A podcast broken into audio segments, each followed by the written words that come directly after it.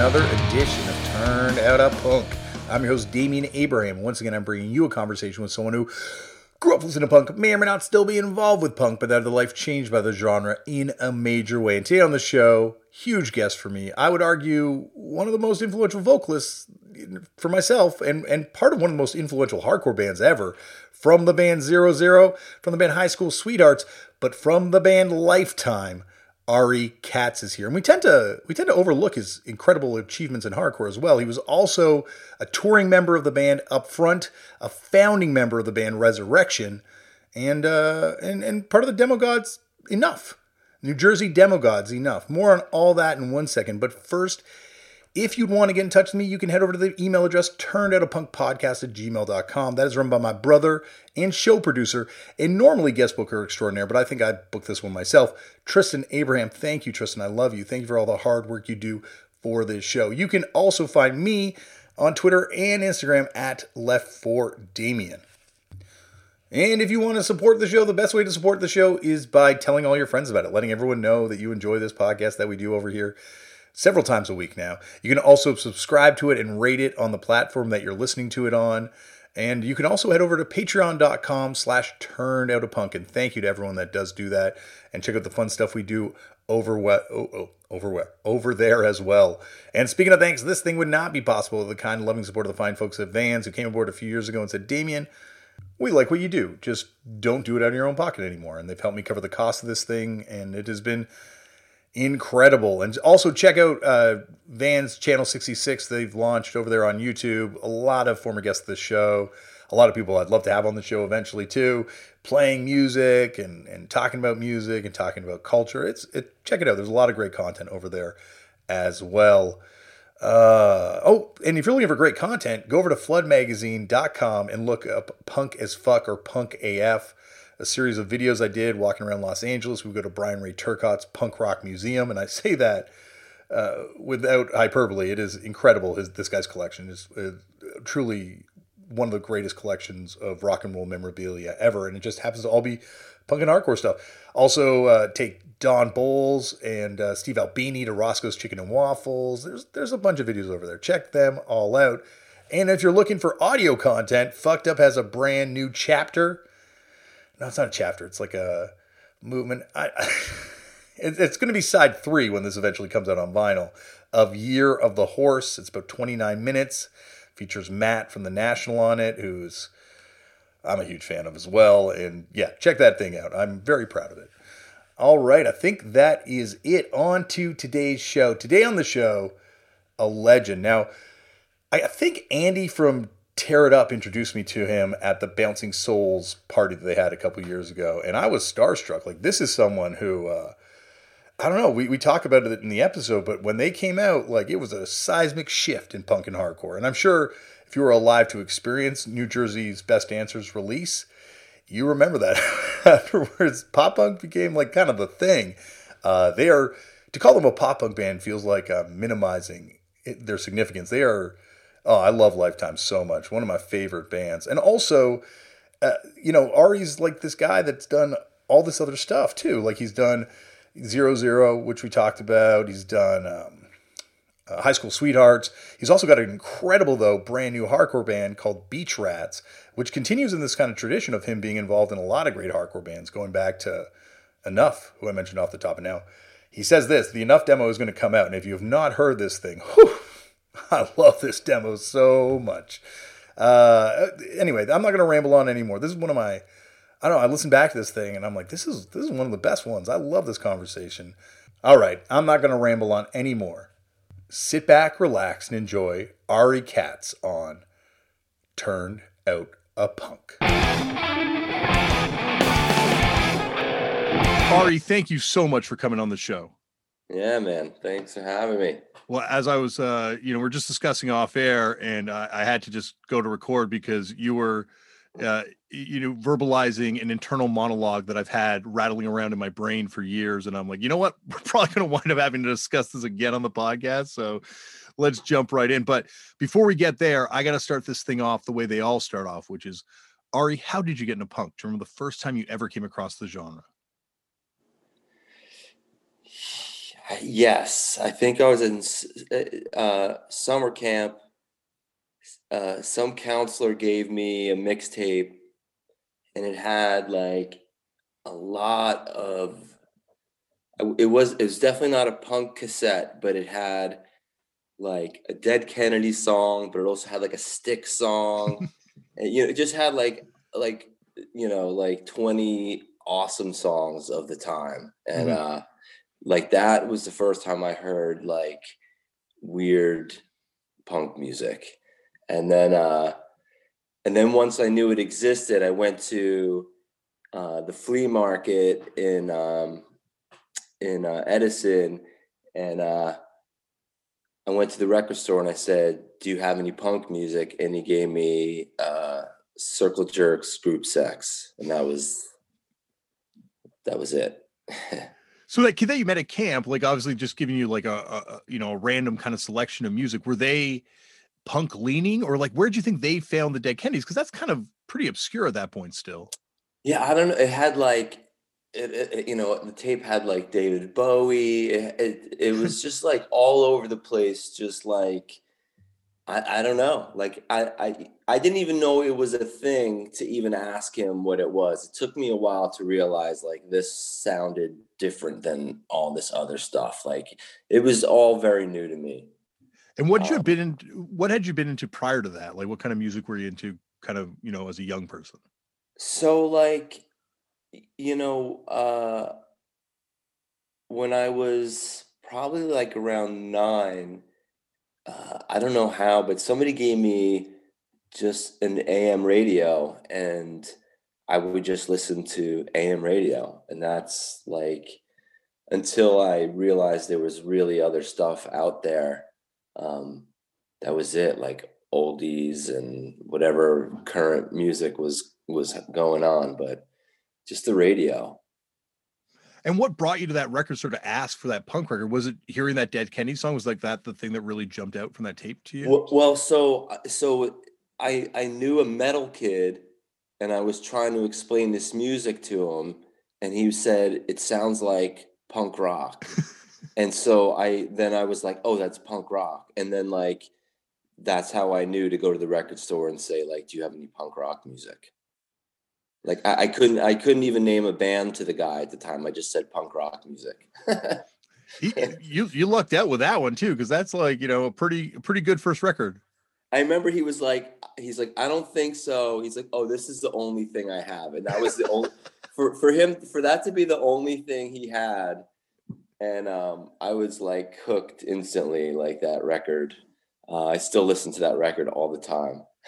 yeah, it's it is it's amazing. Like you know, I know obviously, you know, Black Flag is is you know of a certain level of importance, but I don't know, just something about that record. Like that, that's probably my favorite 12 inch or LP. Oh my god, from start to finish, that thing is just like. I mean, and it's so short, so it's perfect. Like I just pop it on at work all the time. Like I'm just like, love it. Yeah. Still, it. yeah. Um. So where'd you kind of go from there? Like after getting the group Group Sex record. So all right. So then, okay. So then what happened was my my best buddy at the time, who lived down the street from me, um, he oh he knew he was into like Iron Maiden and stuff, but he knew that I was trying to like that I liked this thing called punk. And he, so and he was like, oh, and oh, and Han, so Hanukkah was coming up, and he got me a Buzzcocks cassette and Black Flag damaged. And I remember uh, like the Buzzcocks, I was like, ah. Although, of course, like, you know, they're absolutely like probably one of my top five favorite bands. But like, um, I remember listening to uh, Damaged uh, like on my Walkman for the first time, you know, being like 13 years old and never hearing anything like that before and uh,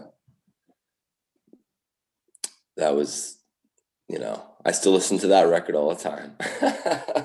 well, it's funny, like you said with the Buzzcocks, like it, it it's it's amazing, like you know, like because you're almost starting at the more extreme end. So of course it sounded pretty tame compared to like group sex right. and damage. Yeah, Buzzcocks was a little bit more identifiable to me, you know, like I was mm. like, oh, that's good, but like, but like I've never heard uh anything like damage before in my life that like it scared the shit out of me um when I first listened to it. Like, you know, just like like bothered me, but in a good way.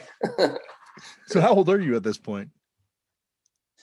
Uh, I'm probably like 13 by now when I'm when I'm really like identifying that there's this thing out there.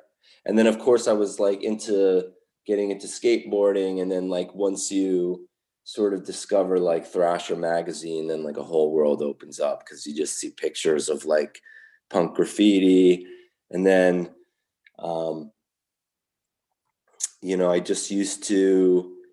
So I just so I just so from Black Flag, you know, I discovered like the SST catalogs, and then I would just go to like, I would ride my bike, you know, a couple miles to this record store and look for anything with SST on it or anything that looked weird at this point because I couldn't really like, you know, I was like in, uh, I think it was Record World.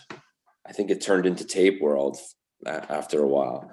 but uh, you know, just like trying to sort of like piece together clues and uh, you know, really just um you know, you know, it was like impossible to find records back then. There wasn't like a punk record store where I lived or um, you know, it was just you know, finding stuff on SST basically in the beginning. yeah, it's amazing how, you know, it's so different now, obviously, because it's just like the free sort of flow of information. But at that point, like if you found a label and you're like, okay, I like this label, you would just dig as deep as you could in that one place because you knew at least I know this is somewhat familiar at this point. Yeah, you know, and like, and you know, you just searching and searching for like that thing because you know especially now like i knew it was out there and mm-hmm. then like you know i was like obsessed with like trying to find out what this shit was and then i think like really what broke it open for me was um my first show was uh Husker Du at uh, they played at in at Rutgers, not on the New Brunswick campus, but on, on one of the other campuses. And um, I think it was like when Warehouse Songs and Stories came out, that record. Um, I think that's what it was. But anyway, so like, so this was my first show. Like, my mom drove me there and um, with a few of my skater buddies.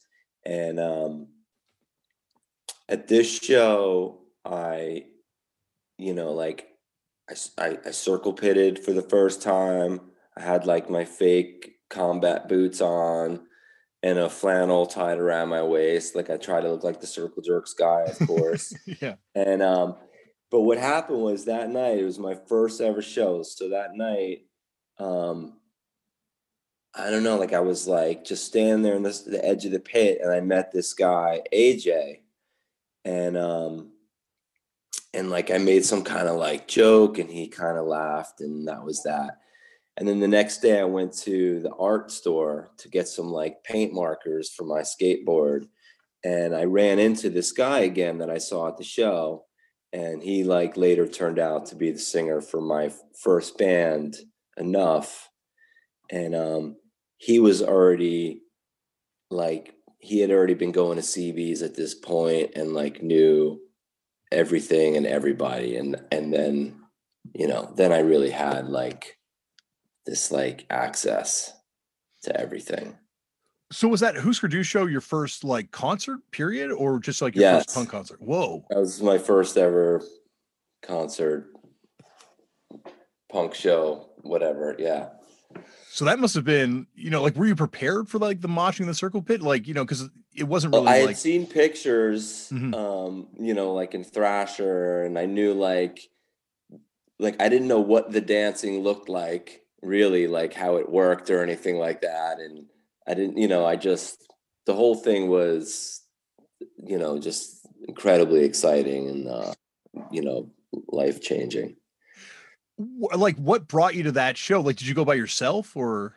No, like, um, I, I don't really know exactly how, but at that point, you know, like, you know, I guess, like I said, through Thrasher and whatever, like magazines were around, like, um, you know, Husker Du was certainly at that point like big enough to, um, you know, draw a lot of attention. And so, mm-hmm. like, everybody knew like this show was going on and they were sort of punk. you know, I didn't really understand the nuance of like how Husker Du went from being a hardcore band to what they became. And, you know, um, but uh, yeah, it was a big show. Were there any openers on it? It's a band called Christmas. Oh shit, from Boston, right? I think. I guess so. Like it's one of those bands like only a few people have ever heard of, and no one knows what they sound like. Yeah, they're on Homestead. They put out, and they're also right, on the right. they're on the bands that could be God comp with Deep Wound. they're uh they are uh yeah, but like you know, like you're saying, like this is almost the birth of college rock. Like, were you? Oh, it was. It was. Yeah, for sure was it what you were hoping for? Like obviously being like a you know a circle jerks and black flag fan at this point like was this what you would be, imagine in your mind? Like well you know at that time like every band that i came across and that i heard like no one sounded the same. It was before yeah. bands sounded the same. So it's like you know my, my mind was like totally open to like any kind of sound. Like so like you know, I know like in hindsight, you look back and people were bummed out that Husker Du became more of like, I guess, rock or pop or whatever. But like, that shit was always there. And like to me, you know, I, I didn't know that there was anything wrong with that. If there was mm-hmm. really anything wrong with that. yeah, no, I I love I love that band the whole I mean, at through. that point, I was listening to like you know like you know, like the Violent Femmes record was still one of my favorite records. Like, you know, it's it, I wasn't like strictly hardcore yet. well, I, I, still ride for that Violent Femmes record. I run for ride for all the Violent Femmes records. So, oh yeah, yeah. and and it also does kind of like it does connect back to punk, right? Like it's part of that continuum. Oh, for sure.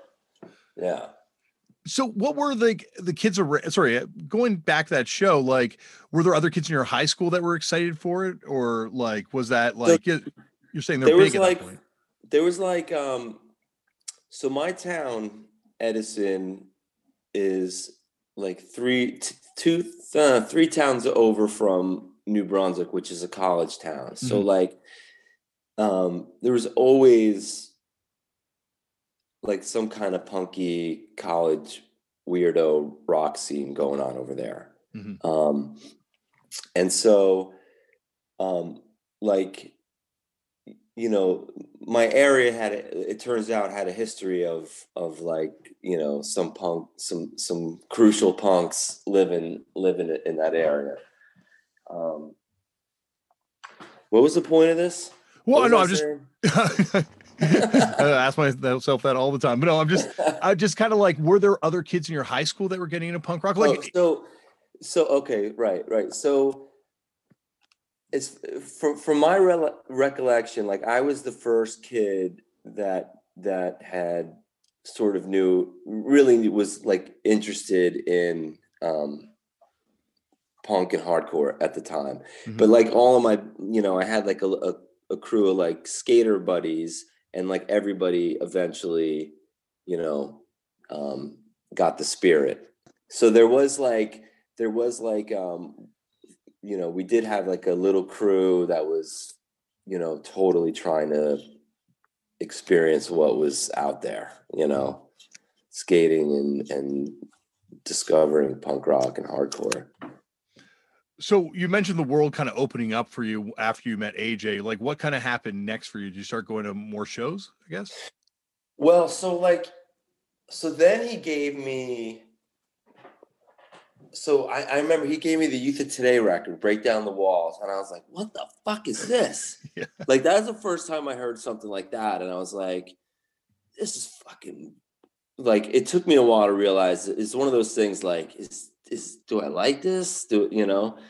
and um, and so he had been asking me to go to CB's. He's like, you got to come to the matinees, and this was probably like I don't know, eighty six or something like that, and I was like, no, I'm I don't wanna. Like I was kind of afraid to like go into New York, um, you know, and uh, but eventually I went and um, you know, the first show I saw there was uh, they call it the shutdown show. So it was like Youth of Today, uh, side by side. Oh fuck, I can see the flyer now. A lot of like uh, I'm sure people really know who this who the lineup was. Yeah, it's a but, uh, legendary. It's one of the legendary yeah, kind of. It's one of the most legendary shows. Yeah, and um, but so that was my first show, and you know, I just like met everybody. It's like, hey, this is this is Matt. This is blah blah blah. This, you know, you just met everybody and you knew everybody like instantly, and um, you know, like knowing all these dudes and bands and watching them start these bands and put out these records was like, you know, like for a, a young kid, it was like, like that's what I want to do, mm. you know, and it's still all I want to do. Were you already playing drums at this point? So, you know, we we decided to start a band, and uh, when we started Enuf, and I the first time I ever played drums was at our first practice, and I was like, I remember like setting up, being like, man, this is gonna be so fucking easy, and like I, I couldn't like I when I when I decided I wanted to be a drummer is because I was listening to Seven Seconds the Crew and all I could hear was the hi hat and the snare. Yeah. And then I was like, I talking, I was talking to my friend. I'm like, listen, man, I could do this. And he's like, yeah, but there's a he's hitting the kick drum too. I'm like, what the fuck is that? and um, but you know, I it I I learned how to play drums very painfully, like in front of you know other kids that were learning how to play their instruments at the same rate. So um, yeah, that was that was um, in high school.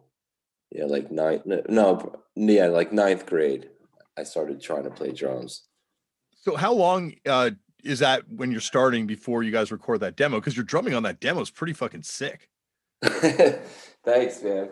Um, not long, probably like a year or something like that. Mm-hmm. I mean, like it, it's well, it's thanks for saying that it's sick.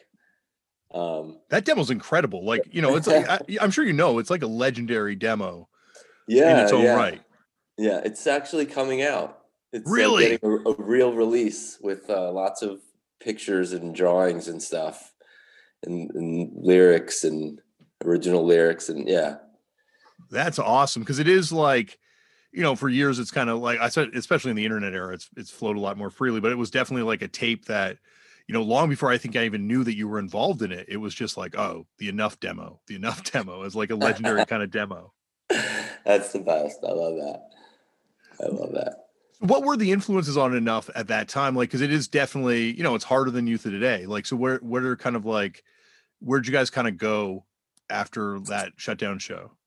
So, like, we were like the guys in Enuf were really like you know, like we loved everything. Like when when Enuf started, I think Uniform Choice is probably our favorite band. But like mm. once shit started getting really fucking hot in New York, uh, it was all about New York. Like, like, um, once bands start like you know like when when the breakdown demo came out and like um uh, so many bands back then like like the raw deal demo, like a- Absolution when they came out, like just all these bands like really being fucking different and like heavy and um we wanted to be like me it, Enuf sounding like New Jersey guys trying to be like New York guys. and doing the best we can. And did you guys I, I'm sure you guys well, I know you guys did. You guys played into that New York scene though, right? yeah, we like we played a lot with um um, you know, we didn't play in New York. I don't even know if we played it. We played all over the place. Um, but like, you know, we we were like friends with the Icemen. We got to play with them a bunch. That was really awesome to, to like. I think they were one of the best bands too for a while. Like live, holy moly, the Icemen. But um, yeah, we we got we got in with like the New York scene and and people were really nice to us. what was that scene like at that time? Because you know, it's it's you know obviously a very storied scene, and there's been a lot of people on the show that have you know very different interpretations of you know the violence or or just the experience of going to those shows. What were your takeaways from that time? You know like there was a time that i think i i had to stop going and um and when it felt kind of played out um but i spent a an insane amount of time thinking about New York hardcore for some reason. and um you're in the right place. Honestly, this is the, the I spend a lot of time thinking about it too. But so like when I first started going to CB's and I met like I remember one night I met um Walter and Civ and like we like I went with them, like they got a haircut and then we got falafel. It's just like to me, these guys were like fucking, you know, like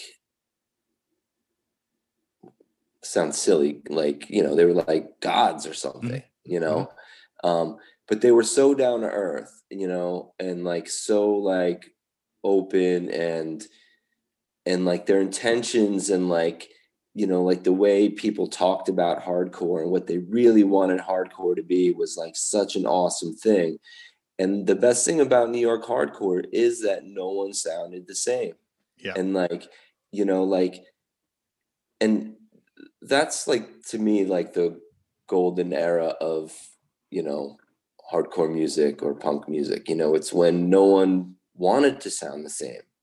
Like mm-hmm. your buddies would make a record and be like, they'd like figure out some new shit and you'd be like holy shit we got to fucking do better than that. And, and it just like but it wasn't like people were trying to sound like each other. They were just trying to like create something that was always pushing.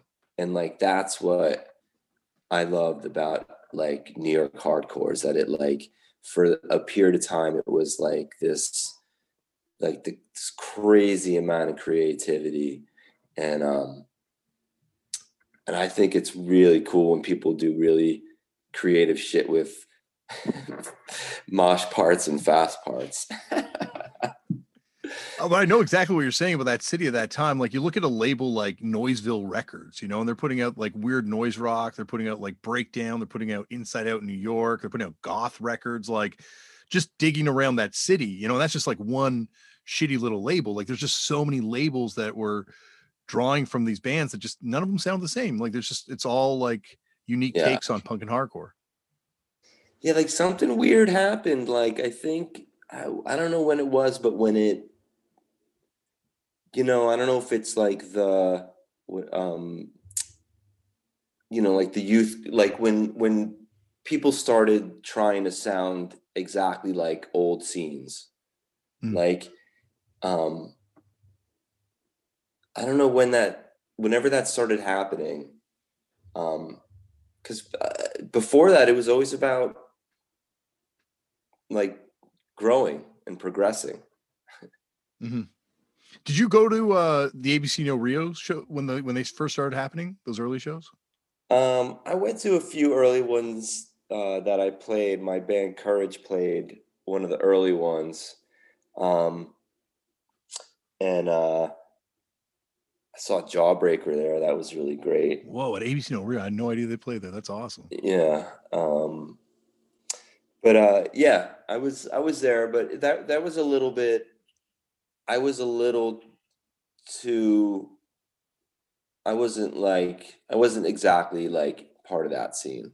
Mm-hmm. Um, I was a little bit more clean cut suburban boy. It's funny that place elicits like obviously you know very celebrated venue and went on forever. Like it's it's it's a very key place in DIY. But it, there's certain people that have come on the show and certain people I know that are from New York or New York area and they're just like, no, I never went there. I did not like that place.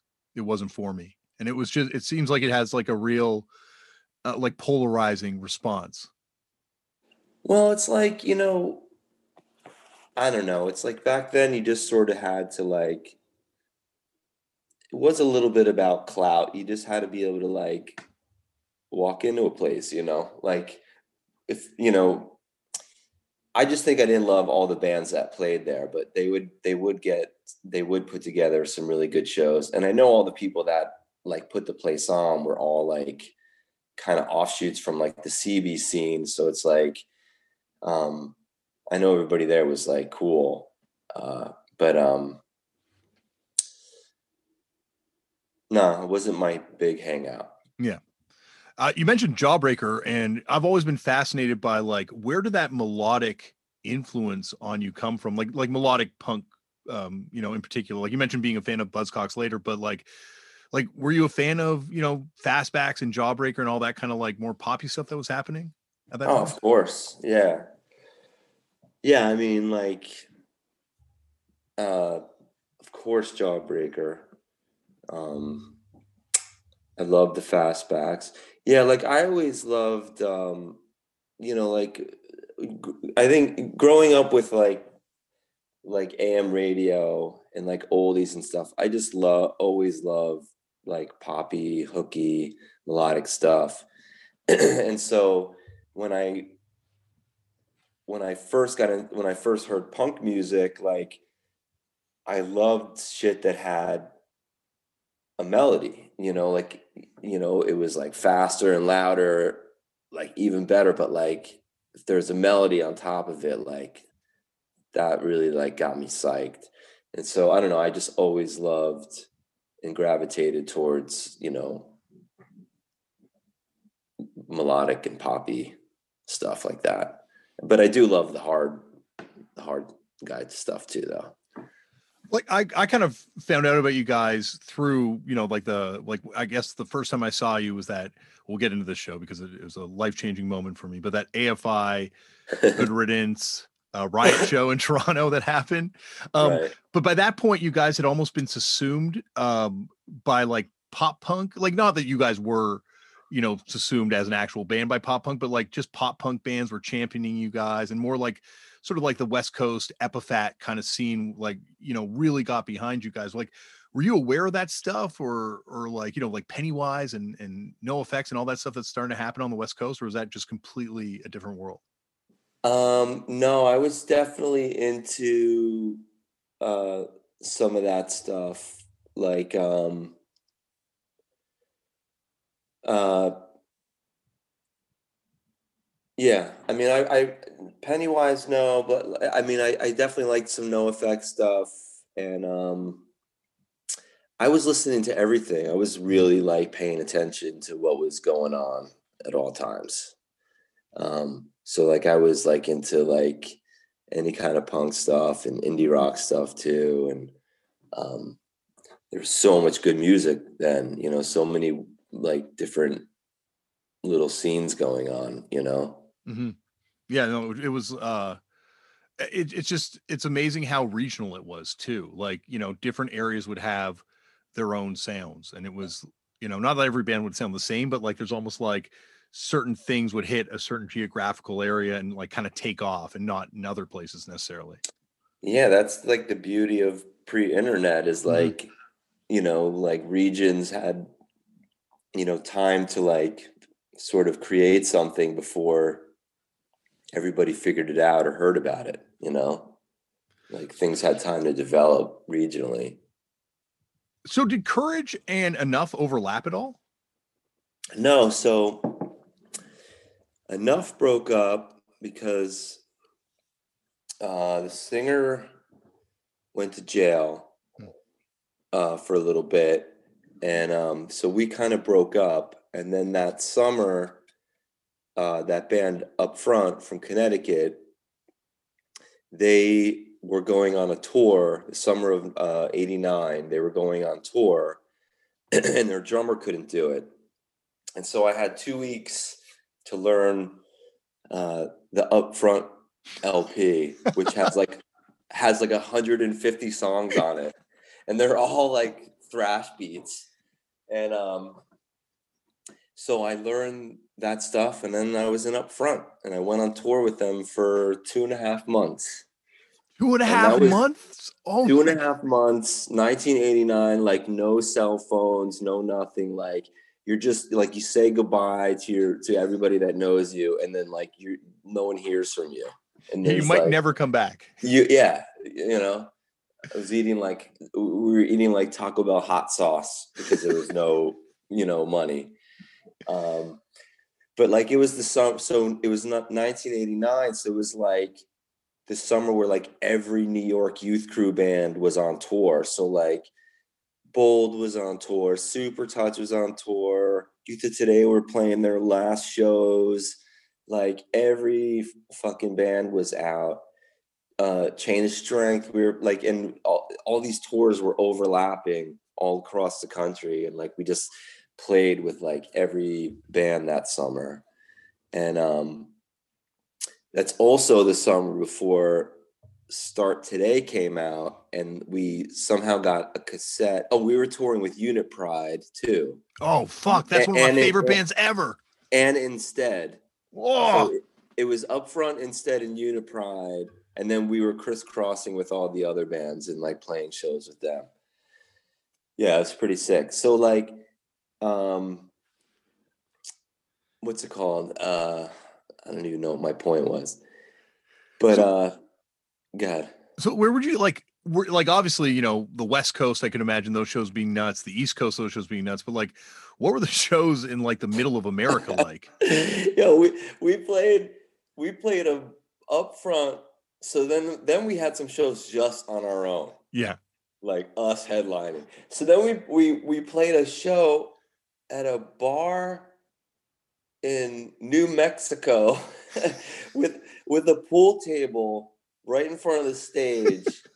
and like no like no one came, no one knew who we were. There's just like some like locals there and the promoter put us up in this mud dwelling of some kind and we wake and we go in there at night and he's like oh there's no electricity just lay on the floor we lay on the floor wake up in the morning and like the sun comes up and there's like these fucking duck heads fused fused to the windowsill like they were there looked like for like a hundred years and then there was jars of black widow spiders on these shelves and then nothing else in this fucking room so then that sounds like a nightmare. That's the worst thing I've ever heard. but so then then I came home and did my senior year of high school and up front kicked me out and so uh so that's when I started courage and I started talking to an old friend of mine uh from Edison who lived in Florida but was moving back and the singer Roger who sang it up front for that tour and we started uh, that band Courage. Did you guys ever put anything out? Courage? We did a split seven inch with release. Oh shit! A Courage release split. Okay, absolutely. I Yes. that. I think I have that record. I just had no idea you were in that band. Yeah, yeah. I played drums in that band, but then they kicked me out. so then you realize the one position in a band you can't get kicked out from. well, so then I was like, fuck this shit. I'm like, fuck music. I'm not fucking doing anything. So I like sat in my room for a bunch of months and I didn't do anything. And then um it was like summer and I was like, fuck it, I'm going out. And I went to the Point Pleasant Boardwalk in New Jersey and I saw my buddy Rob Fish, singer of Release. And um I was like, I think I want to sing in a band. And uh and then he gave me he had in his pocket that he just grabbed off the wall the uh, a flyer that uh, Dan Yemin put up to start a band, and that's how I met Dan Yemin and started Lifetime, and that's how that happened. So were you were you ever kind of like desiring to sing prior to that? Like had that ever been something, you know? So like, in, in high school, I fucked around. I always forget about this, but I fucked around with a few friends and I tried singing and I tried to sound like that's when the Gorilla Biscuits demo came out and I was trying to sound like Civ. Mm. And I was like, I could do that. And um I couldn't do it. but um but you know for for i think i always wanted to sing for sure Mhm. um but you know it took me a while to really decide like i'm gonna do it. And then even once i decided to do it it probably took me months to like make a sound on a microphone. I was like petrified. Like did your voice come quickly? Like like because you you have, you have such a distinct vocal. Like was that something that once you got on that microphone you found easily or did you try different things first? Oh, I tried. So like when I first started singing Lifetime, I think I wanted to, you know, I tried to sound like Mark Ryan. Like he was like to me, and he still is. He's like one of the coolest singers ever, you know, like and um so like, you know, I think I would just kind of like Mark Ryan it. And uh and no, it it's taken me forever and I still feel like every time I open my mouth that I'm that I don't know what I'm doing and I'm trying to remember how to do this and I used to like I think I know how to do this. No I don't know how to do this. Um it's it's an ongoing uh struggle for me to sing. I find that you know i don't find that actually surprising because i find it the same way. Like it just it's something that you know like every time you go up there it's like well this is this the night that i end up sounding like cal on Grave New World or something? Like is this the night where i fuck it all up? Yeah, it's just and you know like I it's for me it's so psychological like it's changed like my voice has changed over the years and like it's uh, you know like um but I still feel like it's this thing that it's almost like a person you like a family member I just won't let you know them all the way. Like they love you and you love them but like and they're there for you but like they just don't let you into that one place. And that's that's my relationship with my voice. That's a perfect analogy you know but i think that's that's also because it's like like you're saying like you're you're not trying to sound like anyone else you're just being you right? So it's gonna it's gonna yeah. you, you don't have anything to model it after yeah yeah so yeah you get to a point after a while like of you know like being inspired by people and emulating certain things and and you know now it's i'm just i just do what i don't know what i do the thing that i do. I don't know what it is. Like sometimes i think it's um uh, it's i have a very weird relationship with it but i'm okay with it. Like i know that i don't have like um you know i think i want to be like technically perfect and i want to be in my mind there's singers that i want to be but i know I, I just don't have that instrument. Mhm. um you know i have like a little bit of a like like a little bit of a broken instrument. And uh you know it's um but i'm i'm okay with it is it weird now to hear people emulating you? Like it's been happening for years at this point. I don't mean like it's just happened like 2020 or something but but like is it weird to then hit a point where all of a sudden you're you're you're hearing records and people are are doing you like you were trying to do mark ryan?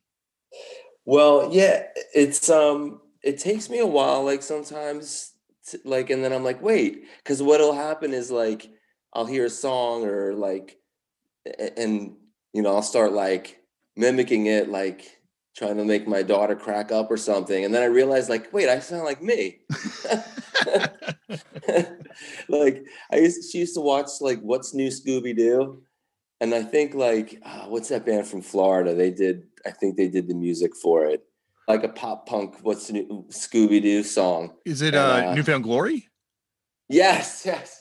So like we used to watch that for years. Yeah. And like I used to sing the song, you know, and I'd be making, you know, I'd be like doing the voice and I was like, but that's but that's my voice. I'm like, I'm sort of cracking on him, but then I'm cracking on myself.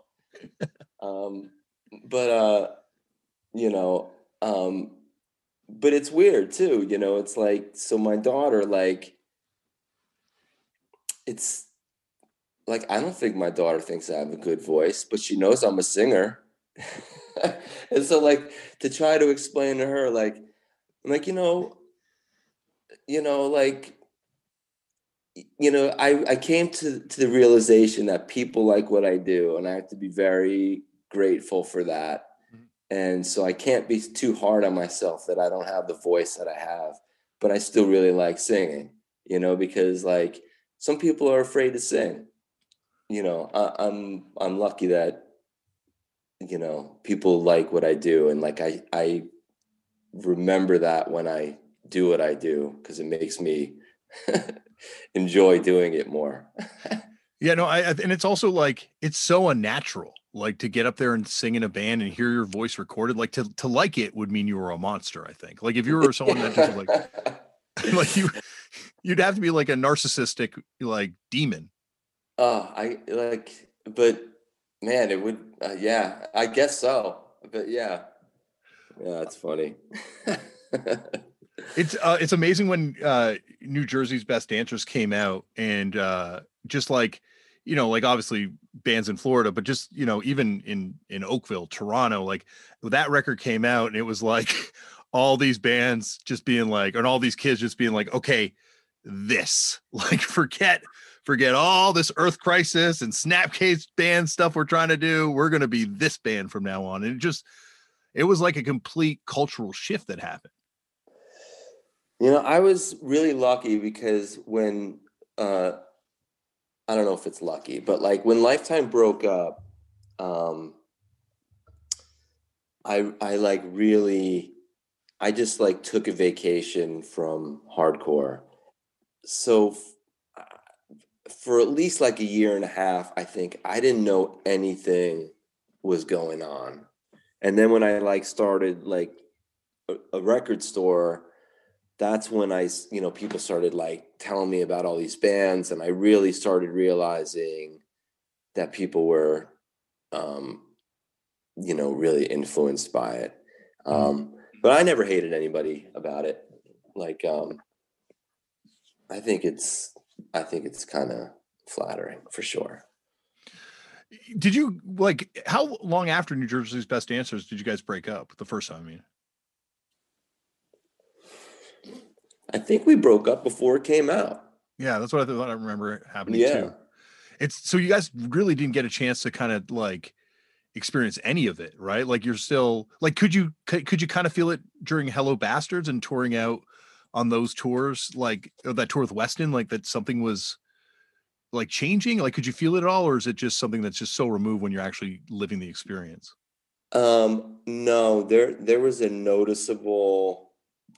I remember when um like people always liked us, you Mhm. know, but um I remember like a little bit after Hello Bastards came out, I remember like just I don't know where it was, but I remember there was one show and I was like like the crowd was like extra excited and happy and into it. And I was like, this is the way it's supposed to be. This isn't like a hardcore show. What's going Yeah. on here?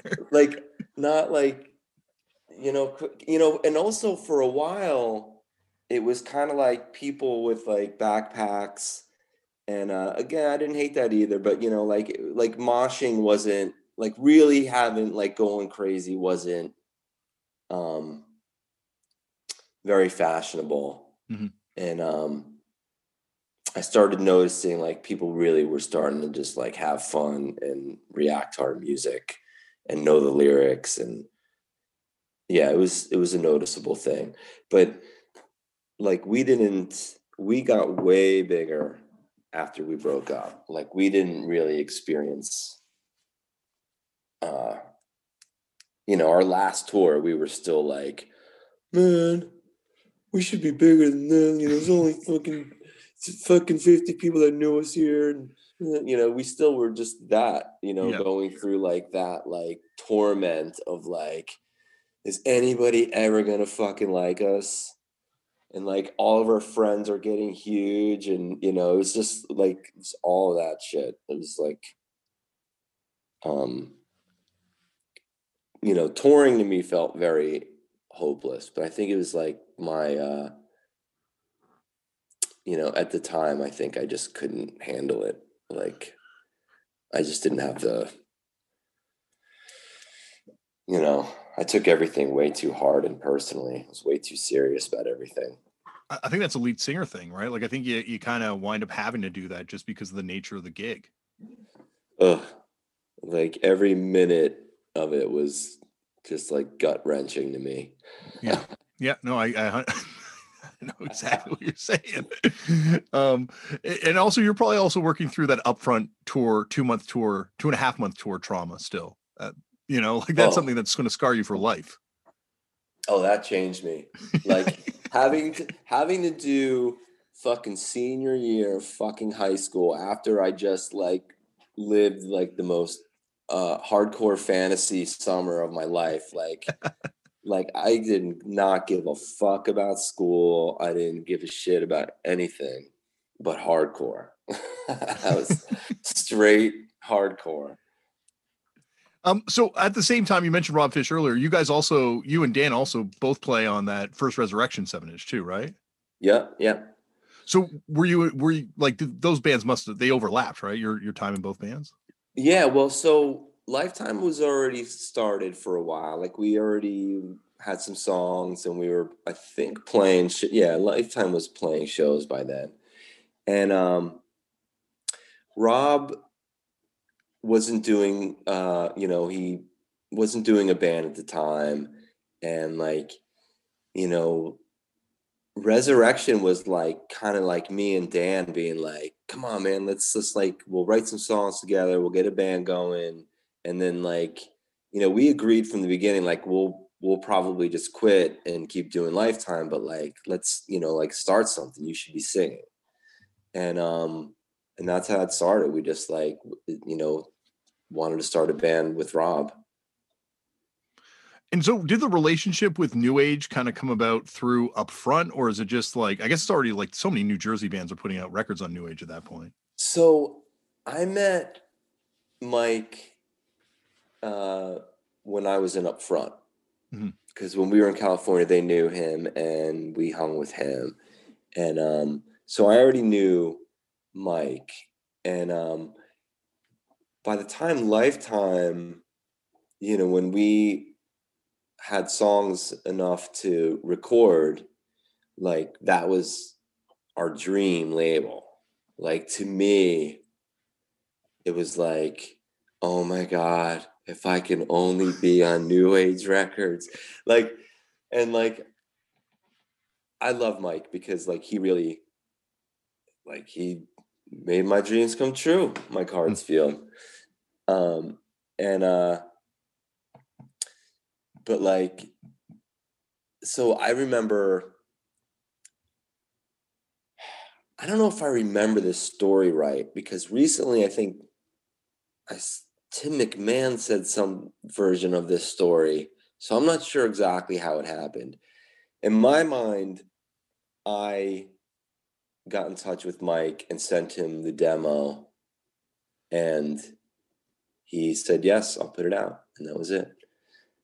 Um, you know, I already had an in. I had my foot in the door at New Age Records.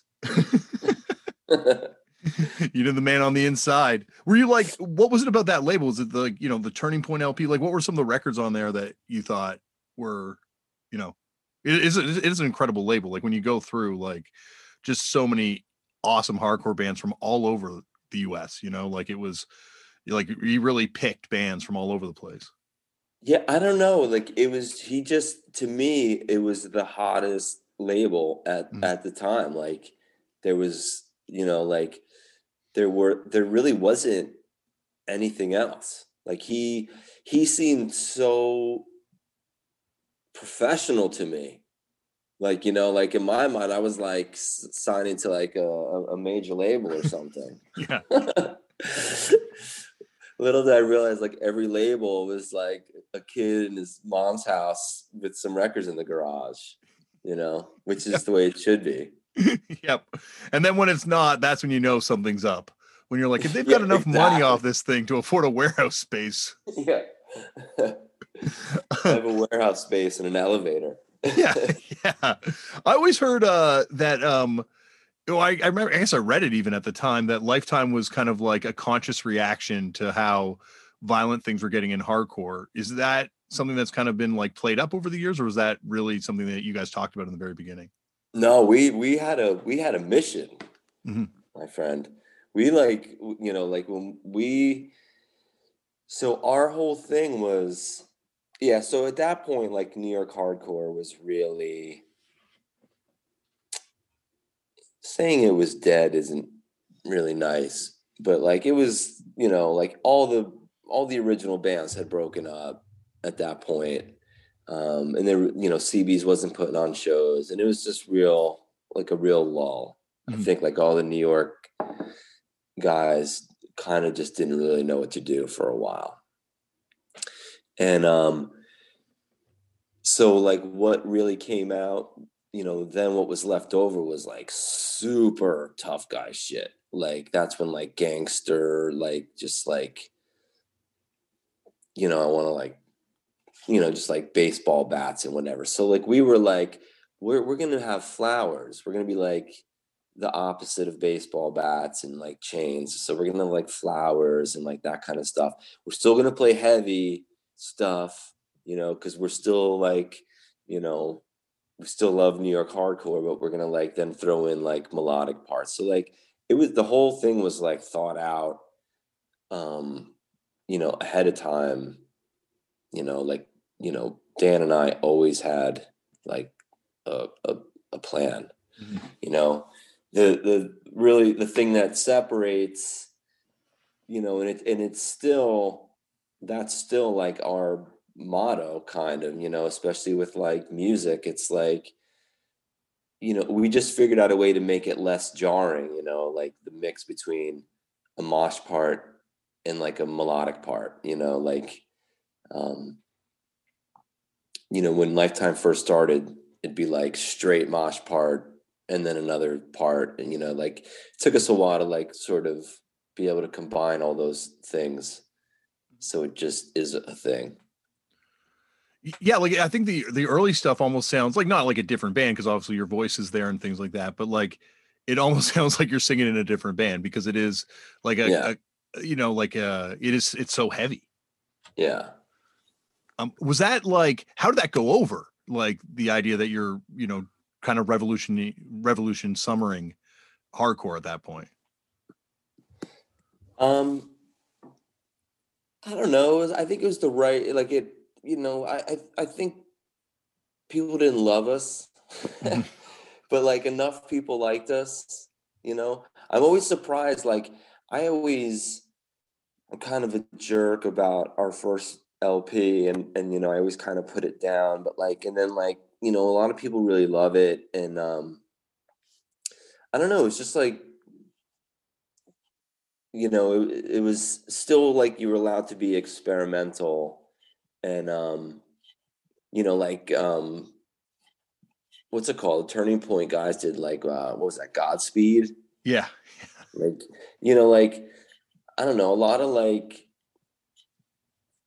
i don't know there's it's a lot of like it, you were allowed to experiment a little bit you know and we were Mhm. okay with being made fun of. We knew we'd be made fun of with the flowers and stuff like that. You know we wanted to be different you know we wanted to stand out as not like being a regular hardcore band. It's almost like that period you you know like you talked about earlier there was this thing where no one wanted to be the same band and then everyone starts getting tries to go really uniform and everyone starts playing sort of the same sort of stuff. And then almost like it breaks down again and everyone's kind of doing completely different things. Like you look at that what is it the uh uh the uh word not the the the comp that had the triple x dog tags on it that you guys are on. I can't remember what it's called now oh right right right but but that compilation like you look at every single band on that sounds different like yeah you know, it's like once again, kind of like everyone's figuring out their own thing in it. Yeah, it was. um That was a a, a, a pretty cool time for sure. Like there was like um a lot of like cool politics being introduced and you know a lot of like that's when like people started doing fests and like Mhm. you know like yeah no one no one sounded the same yet it changed it changed when ag- the the next time it changed is when like the you know bringing it back youth crew whatever came back You don't think like there was that kind of that period where like that victory just before that where like Victory Records was blowing up? It just seemed like everyone was doing like chug, you know, like it was like there was almost like that. But then I know exactly what you're saying. Like Youth Crew happened, and everyone's like, okay, Youth Crew. Yeah, yeah, yeah. I guess the I don't know. I didn't really get too wrapped up in the victory stuff. You know, yeah. A lot of my friends were like loving in, integrity. hmm I remember that. Um, yeah, there's a lot of chug. Still a lot of chug. Still a lot of chug. Chug comes back every once in a while. I think people Yeah. it dies down, and then people people want that chug again. Can't get enough of that. when did you like when did that shift happen where you guys did kind of like for you when did that shift happen where you guys kind of did start you know speeding up and finding that you know melody that the kind of like what would become your sound Um, I, you know,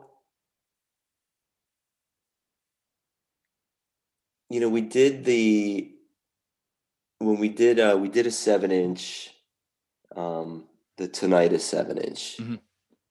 and it was at that point like I was really listening to.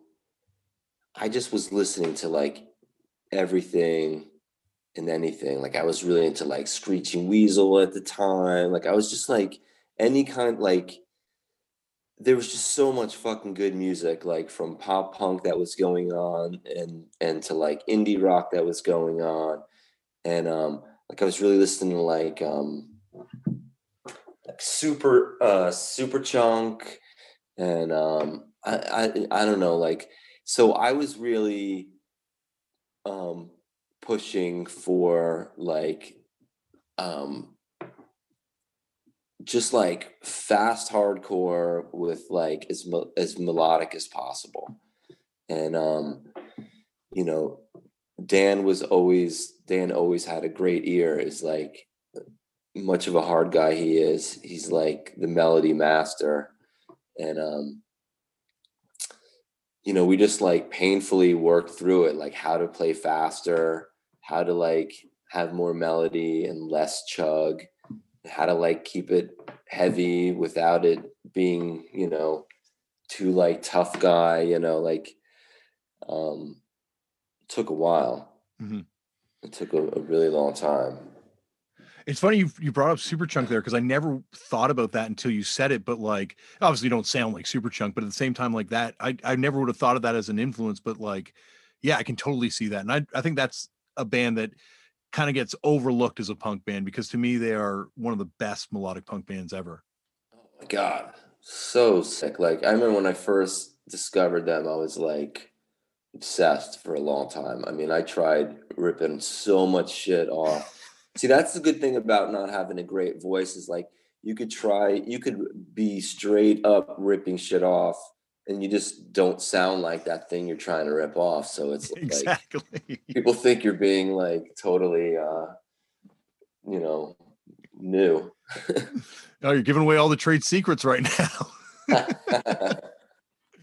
Um like I, like honestly i could talk to you forever. This is amazing and as i've been telling you uh, this is something i've wanted to do since i was like 15 years old. Would you come back at some point and do a part two?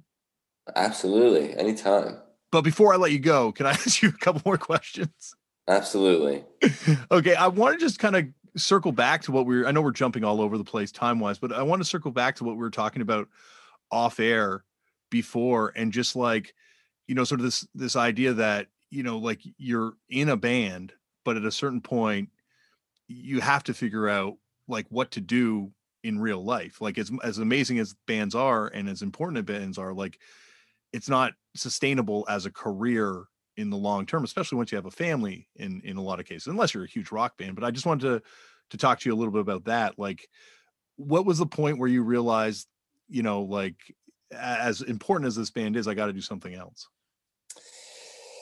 Well, it was, you know, all the touring we did, like in the, you know, after like between Hello Bastards and breaking up, you know, it's like, I felt like I was getting really old. Mm-hmm. I think I was like 22. and, you know, I felt like, you know,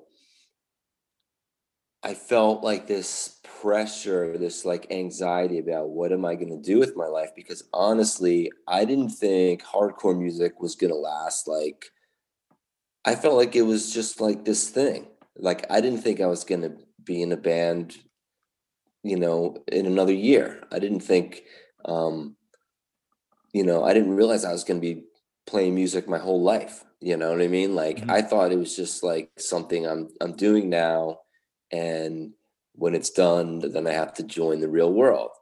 And so like I just used to like, you know, make no money in the band and then like go home with like, you know, a hundred dollars after being on tour for two months.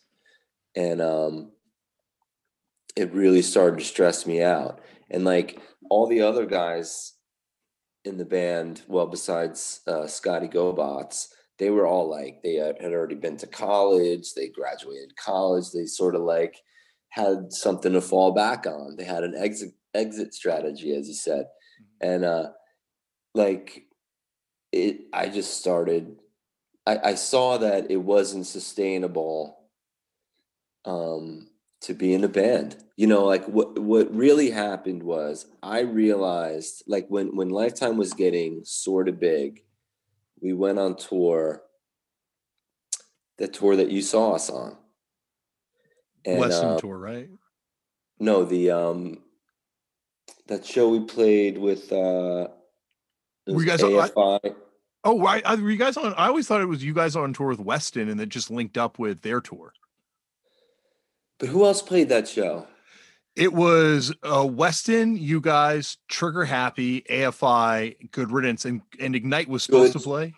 Is Good Riddance, right? So like Lifetime yeah. got a, a, a, run with Good Riddance, and that okay. was like that was like us breaking into like we were talking about before, like the the West Coast money machine, like the like oh this is big time. They're on Fat Wreck Chords. We're gonna be like playing with them and um, they're really nice guys. They're like lifetime fans and everything. But like that's the tour that I realized that I didn't have what it takes to be in a super big, super famous band.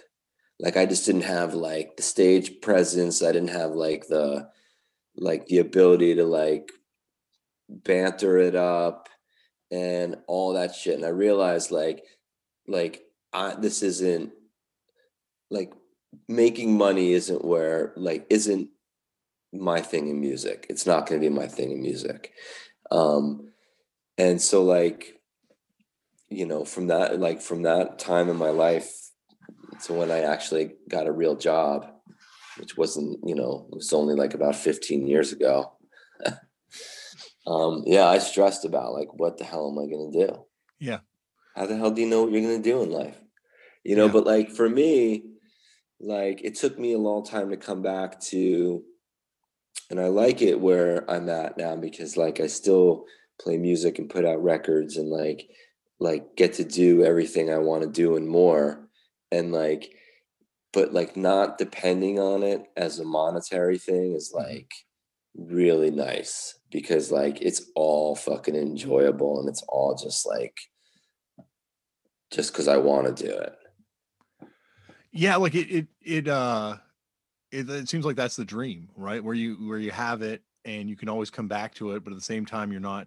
you're not dependent on it yeah i have this like some fucking how i like am gonna be 50 and i have this like weird little musical career that like i get to do like all this fun shit and it's fucking great you know, and it like keeps going. yeah. Yeah. Well, And it's also, like so lucky. well, and just how many other people did that, you know, lead to them having a musical career, you know, from inspiration? Yeah. Like, like, Yeah. you know, myself included, Awesome. you know? Um, did, I because I always wondered at the time because it felt like you know New Jersey's Best Dancers comes out and like it, it I don't know like how it felt to be in the band, but it felt like that record exploded. Like every single person had a copy of that thing, and it was in every single person's car on like a dub tape or a CD at that point. Did did like you know you mentioned not till you open the record store that you're aware of it, but did you ever? have any temptation because even with zero zero it didn't feel like you guys were going for it like i don't think you guys did a Warped Tour or any sort of like the the hallmarks of a band trying to go pro core no, I I I suffer from not being able to go pro. I just like I don't have it in me. Um I like making I like writing songs and making records. That's my favorite thing. Like that's what I dream about. Um all the other stuff is like the stuff, you Mhm. know, like the shows and all that stuff. Like I'm just not good at that stuff. I just like making the songs and the records. Um, the other stuff is hard. yeah. Yeah you it takes it, it it feels like it takes a certain type of anxiety to want to get up there. Like you're saying some people are afraid to sing like so to be able to get up there and do that on stage but it's the same sort of anxiety that should preclude you from doing this kind of job because it, it ultimately just eats away at your soul. Yeah, it's, it's just you know, it- like uh, a need to do it. Um, well, one thing we have to talk about before I let you go is the uh the great moment, the shutdown show of Toronto, 90s Toronto punk rock, which is the infamous AFI riot, which happened at the Opera House, uh, the aforementioned show. What are your memories of that show? Because that, you know, once again, like you guys, I think on a musical level, kind of stole that show for a lot of people. I think a lot of people left that, like just lifetime fans but at the same time it also is a show that uh, the music was overshadowed by other events Yeah, so I remember. I don't remember a lot, um, but I so I remember it's like one of the biggest shows of the tour, and um, I remember feeling like we did okay. I don't, I don't like you say we like won some fans, so that's good. So, but um, but I remember standing in the back of the hall. I remember the bouncers, right? This is during AFI, right? And Mhm. AFI was playing, and I had never heard of AFI before that night, and um, they were like the big band, and people were going crazy, and the bouncers, I think, were like fucking with the kids, right? Yeah. And then the singer for AFI is like, he starts like fucking with the with the bouncers on the mic. And I, I remember I was standing in the back of the club being like, no, no, no, no, don't do that. like I was just talking to myself, like, that's not good. Like he was like saying shit like, do you remember anything that he was saying? I feel like he was like goading them on, go, goading the crowd on to like that we could take the bouncers or something like that. the the collective memory that i've kind of pieced together in the uh ken burns documentary of my mind that i'm putting together about this night um he, he uh he the security guards were being extremely rough there wasn't a barricade which was you know a big problem of at that time because security guards did not know how to deal with a barricadeless crowd and there was like a thousand kids there Um, so they they were kind of being rough with these kids. No, they weren't kind of. They were being really rough with these kids. And I remember Davey saying, "Don't hit another kid, or you're not going to like what happens," or something to that effect. And then uh, a security guard grabbed a person. I know the person that claims to be this person now, but I don't. I don't really believe him. But grabbed a guy, smashed him against the wall. The kid spat in the security guard's face, and the security guard just like backhanded the shit out of the kid. And then Davey just said, everybody get the fucking security guards. And Right, right. The whole crowd descended on these Yes. security guards. So so the next memory I have is me trying to get paid. I was like, we bet I better get fucking paid before this fucking goes crazy. So I remember I go into the manager's office, and then who else was in there with me? Uh, Go on. Sorry. I think it was another band dude. Oh, it was Scott, uh, the, the Scotty Gobots, the drummer for Lifetime. And we're in there, and all of a sudden the riot like comes in there, and they the bouncers spill into this little office that me and Scotty Gobots are in, trying to get paid. And all of a sudden the room's filled with these fucking huge bouncers and and Davey, right? Davey ha- Havoc. Yeah. And uh and like they were threatening to like fucking kill him. it was fucking scary as hell. Yeah. And there was But I think Go on. Sorry. I was gonna say I think we got paid. Yeah, I, I I think what happened because it was the show was done by Jill Heath, who actually she like managed Black Flag for like a hot minute, and uh, she like did shows for the Misfits. Like she was like a a legendary show promoter. So I, I'd like to think that even in that chaos, she made sure that you guys got paid. Yeah. Well, I Uh, have I've kept you for a very long time, Ari, and anytime you want to come back and reminisce, not just about the AFI riot, but anything, because there's a million more questions I could ask you. Please know that you're uh, you're always welcome here. Anytime, buddy. Thank you so much for having me on here. It's fun. Thank you, Ari, for coming on the show. And you heard right there, Ari will be back for a part two at some point in the future because I forgot to ask him about being a get hip recording artist. This guy's got to have one of the most eclectic careers in punk rock. Anyway, we will get to that in a part two. Check out Beach Rats; they are phenomenal. That's his latest project. But oh, you know, you, you know Lifetime. we all know Lifetime. If you don't know Lifetime, check out Lifetime too. Uh, zero zero. Anyway, check out all this stuff and uh, he'll he'll be back one day, and we'll talk more about all this stuff. But speaking of coming back, later on this week, coming back to the show following one of the greatest episodes of all time, recorded a few years ago, Julien Baker is here. This is a monster. This is a great episode. I don't want to overhype it, but oh, I'm excited for you to hear this one. This is a good episode. Oh, she's an incredible songwriter.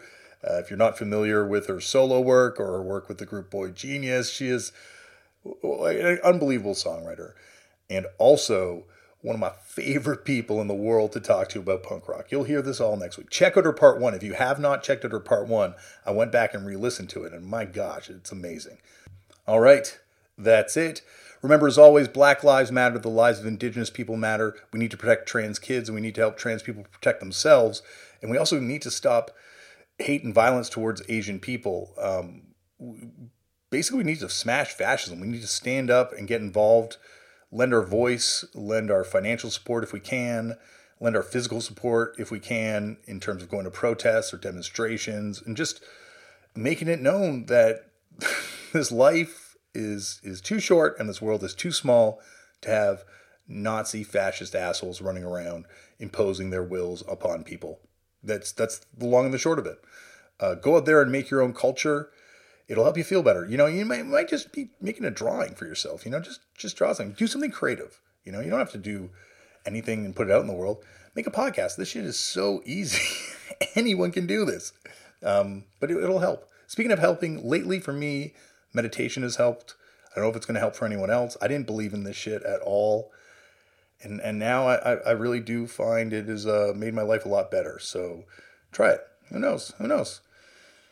Uh, uh, sign your organ donor cards because by the time they come looking for those organs, you're not going to need them, and it can help someone else prolong their life. So why not do it? Donate blood if you can. You don't have to do any of this stuff, but uh, these are things. Well, you, you have to fucking hate Nazis. I think that's a given. But like, you don't have to do any of this other stuff. It just it might make the world a better place. Um, and that's it. I think. I love you. Thank you for listening. Stay safe and I'll see you next episode. Oh, and listen to Oil and Flowers. Buddha and I talking about cannabis. It has its own channel up here. Don't listen to this, head over there. If you don't like cannabis, probably don't want to listen to that. Um, but that's it. See you next episode. Thanks for listening.